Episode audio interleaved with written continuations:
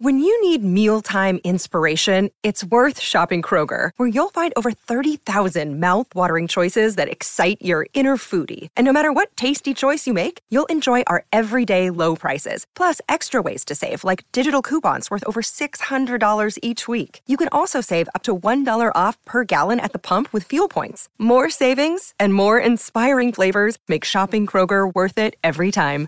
Kroger, fresh for everyone. Fuel restrictions apply. In this episode of the Fine Art Photography Podcast, a major collection of photographs goes to Indiana.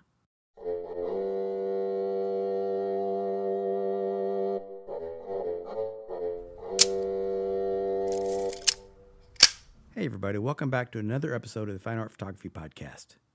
Art Daily has reported that the Sidney and Lois Eskenazi Museum of Art at Indiana University has received a major donation of photographs from the collection of Amelia Lee Marks and John C. DePrez Jr., including 116 photographs from 80 artists. The dates of the prints range from 1856 to 2017. A museum official said the donation will reinforce the Museum of Art as a regional leader in photographic studies and collections.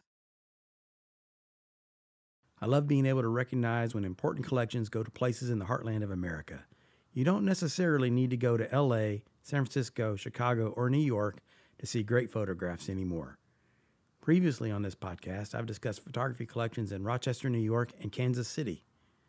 The website allaboutphoto.com includes an extensive list of museums around the nation with photography collections. It includes some surprising locations. For example, the Plains Museum in Fargo, North Dakota is home to more than 1,400 photographs. There are listings for states like Louisiana, Mississippi, Ohio, Iowa, and many other places you may not expect to find photography collections. I'll include a link in the show notes to allaboutphoto.com. I think it's important for avid photographers to see great or at least historic prints in museums and art galleries. As a part of the donation, the Eskenazi Museum of Art at Indiana University in Bloomington will receive works by legendary photographers like Berenice Abbott, Henri Cartier-Bresson, Andre Kertész, Edward Steichen, and Alfred Stieglitz, and also works by contemporary living artists like Edward Burtynsky, Hiroshi Sugimoto, and Sebastião Salgado. Notable among the donation is Robert Capa's image, The Falling Soldier, shot in 1936 during the Spanish Civil War.